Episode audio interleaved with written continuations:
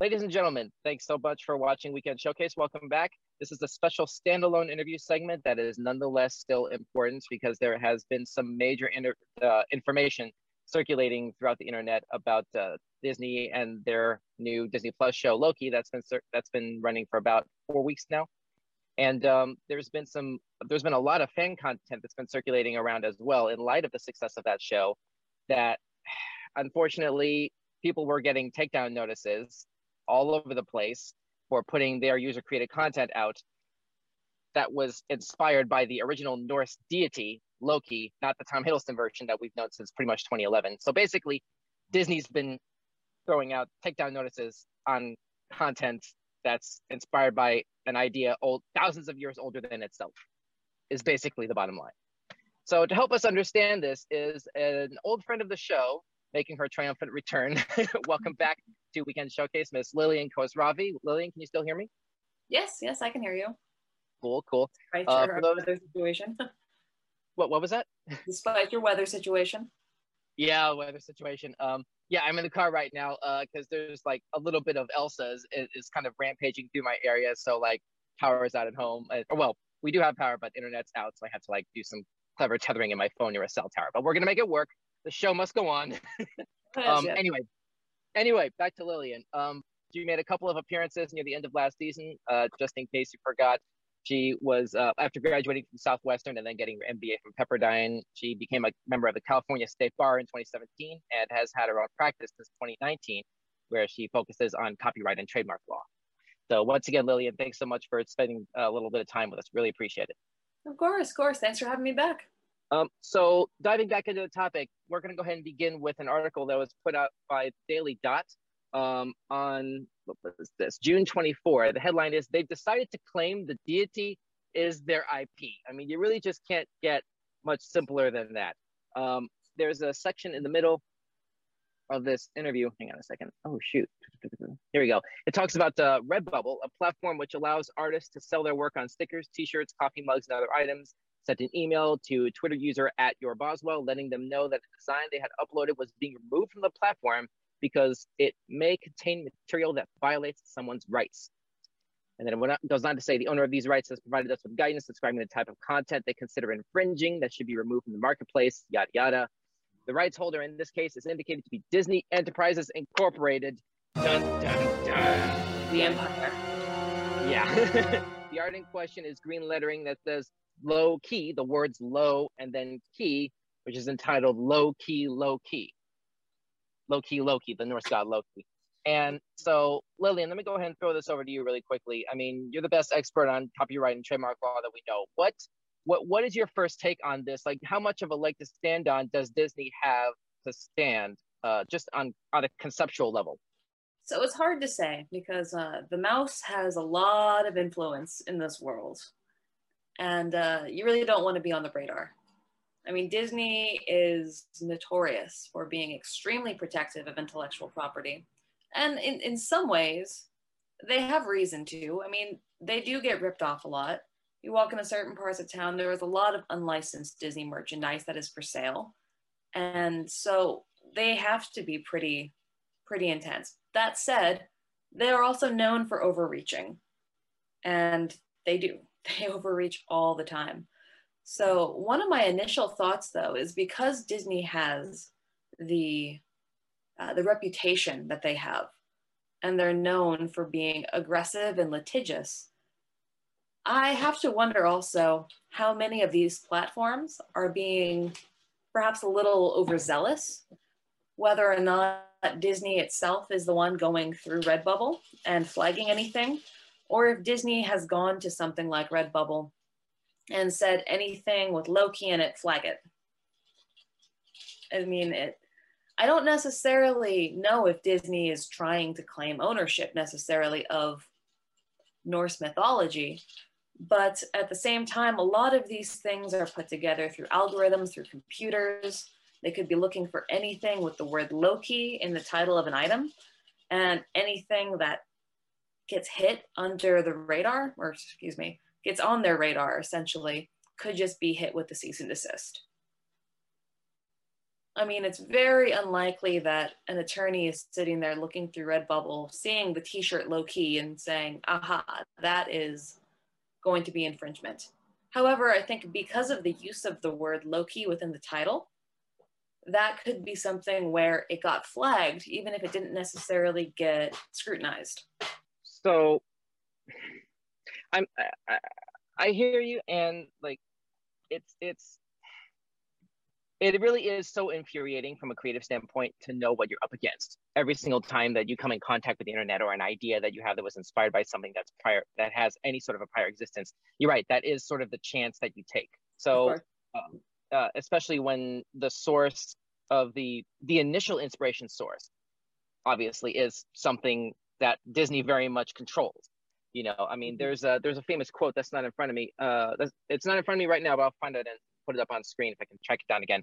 But uh, even Stan Lee himself was basically alluding to having borrowed Norse mythology to tell new stories from. Mm-hmm. So it, it's, you know, I'm, I'm, I'm paraphrasing very liberally, you understand, but that's basically the gist of the quote. And so it, to what end can others inspired by his work sort of continue on that tradition of sort of stepping gracefully, carefully on top of prior work without disrespecting the legacy, so to speak. I mean, mm-hmm. whether you're into like whether you're into the pagan mythology or not, you know, like we're not even talking about religion here. We're mainly talking about just the idea of the the character that we know now in the modern context, you know. Mm-hmm. And there's just so much to be able to uh, expand from there to the point where, in the interest of maintaining good public relations, there was actually an update to that story that was put out. Here we go. Redbubble's proactive screening measures take into consideration available information from rights holders on how to detect unauthorized content and designs uploaded to our marketplace. This is according to a statement from Redbubble directly to Newsweek. Quote, sometimes despite our efforts to avoid it, designs that should not have been removed mistakenly get flagged during the screening process. We always encourage our artist community to send us counter notices when they think we've gotten something wrong so we can promptly fix it end quote. So it looks like Redbubble has like uh, an infrastructure in place to sort of be a little bit more gentle than than YouTube with, with regard oh, to like yes. copyright violations. Like they're sort of willing to hold creators' hands with regard to playing the rules properly and um and uh, and like appealing. But I guess my question to you now, Lillian, is like in the interest of especially commerce pages, where like the creator stands to make a profit off of a pre-existing IP you know, or at least mm-hmm. that's how it can look. What what should creators know? Like, how can creators best protect themselves against takedown notices, especially in websites and areas where like the the system may not be may not have a system in place to help creators sort of like recover their standing. Okay, so there are a few different things that can be done. One thing I'd say is be very careful about how you name or the keywords that you use for your products uh, especially if it's a situation, let's say Disney, they're known to be aggressive with takedown notices. Um, if you have a product, don't name it Mickey Mouse or don't use the word Disney in your keywords. Don't use the words that would be very notable and that could be easily spit out in an algorithm in a computer as a takedown notice situation. So, I mean, kind of try to fly under the radar as far as uh, what you're titled. Now, I know it's kind of hard in the sense that you want to name these things a certain way in order to get customers to find them, but if you want to stay out of the radar of Disney, it's better to be a little bit more subtle about how you go about things. Also, uh, something else to bear in mind is what are you creating? because there's one thing to do inspired by it's another thing to really be a ripoff of something uh, Does the law actually i'm sorry go ahead oh, i was going to say like for example if you are creating cupcakes and you want to do a line inspired by disney characters you can use certain elements certain colors certain things that conjure up the image but they're still unique and they're yours versus if you create something that is the exact replica of a copyrighted character and you're trying to get money for it, then that's where you're kind of getting into a gray area. You know, this reminds me of the interview that uh, I think this was your uh, the first appearance that you had on on our show here, where we were talking a lot about fair use. Um, mm-hmm. And I'm also reminded of that famous interview that uh, Vanilla Ice gave, where he was accused of of ripping off that song. Um, shoot, um, I don't remember what the what the original song was, but for Ice Ice uh, Baby. Under pressure. Yes, thank you. Under pressure. Yeah, mm-hmm. and um, and he was giving this interview where talking about how the beat is completely different, and then he actually sings out the beats of both songs, and you can hear it's very similar. You were clearly ripping off this song, and you're clearly making a profit. You know, mm-hmm. so like, does does copyright law does the law actually draw a distinction? I guess um, between created by and inspired by like are there certain like um uh, is there a certain classification that it can sort of like be filed under if like an appeal process has to be done you know like what is, is there something along those lines that people should know? Oh sure.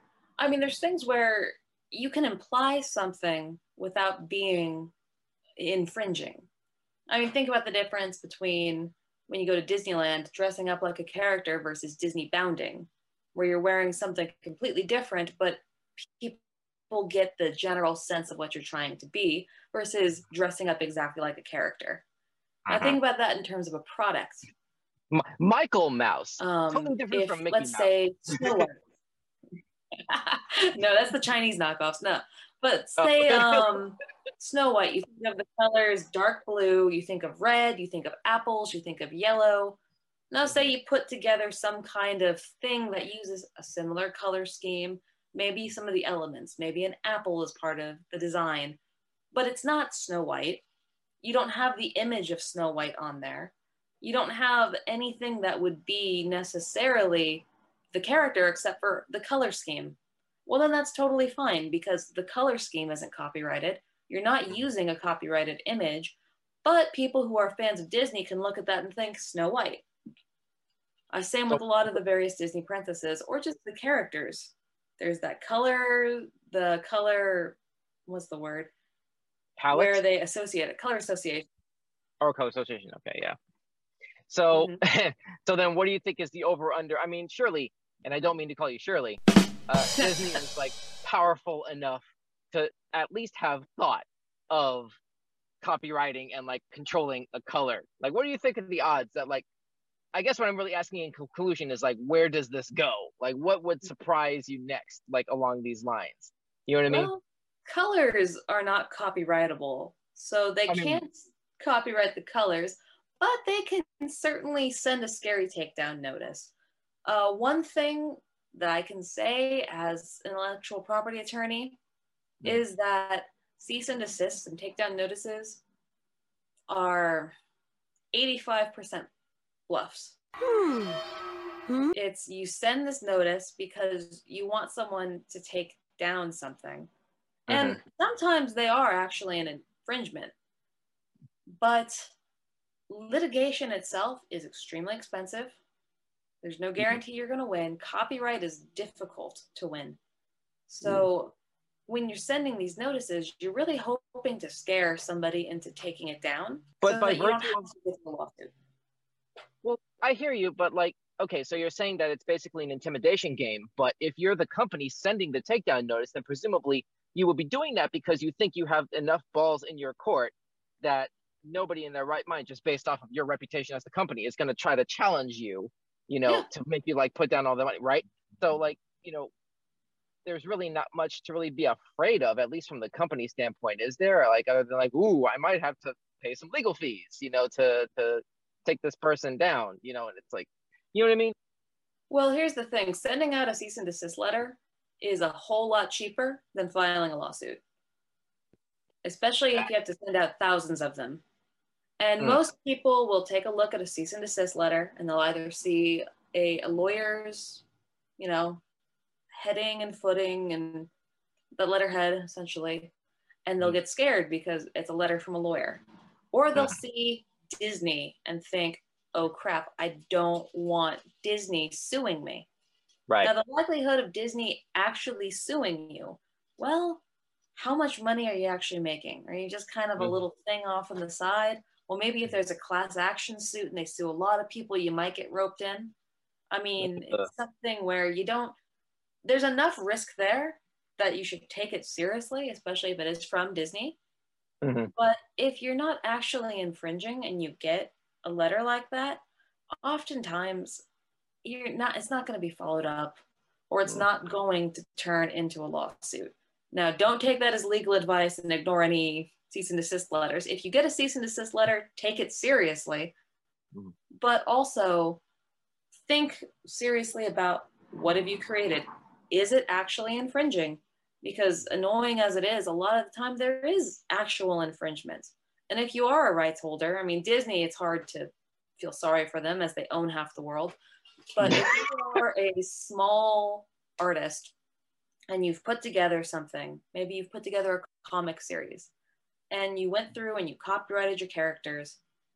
Now, fan art is one thing. It's flattering. It's nice to see fan art.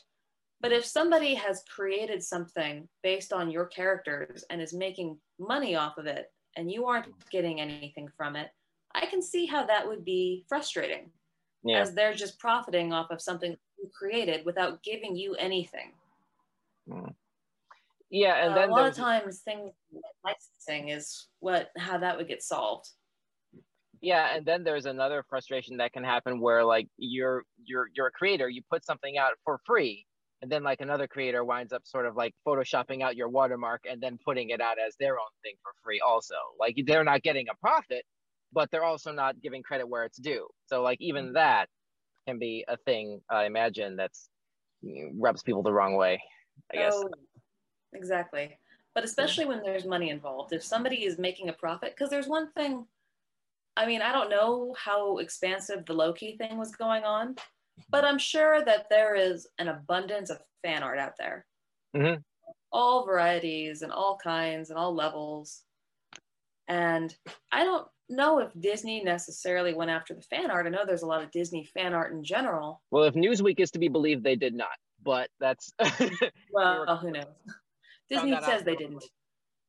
Yeah, they say they did. not their spokesperson, their PR uh, press release said they didn't. But anyway, so, I mean, it's kind of that question then of like, if it's just fan art, then it might not be something that is asked to be taken down.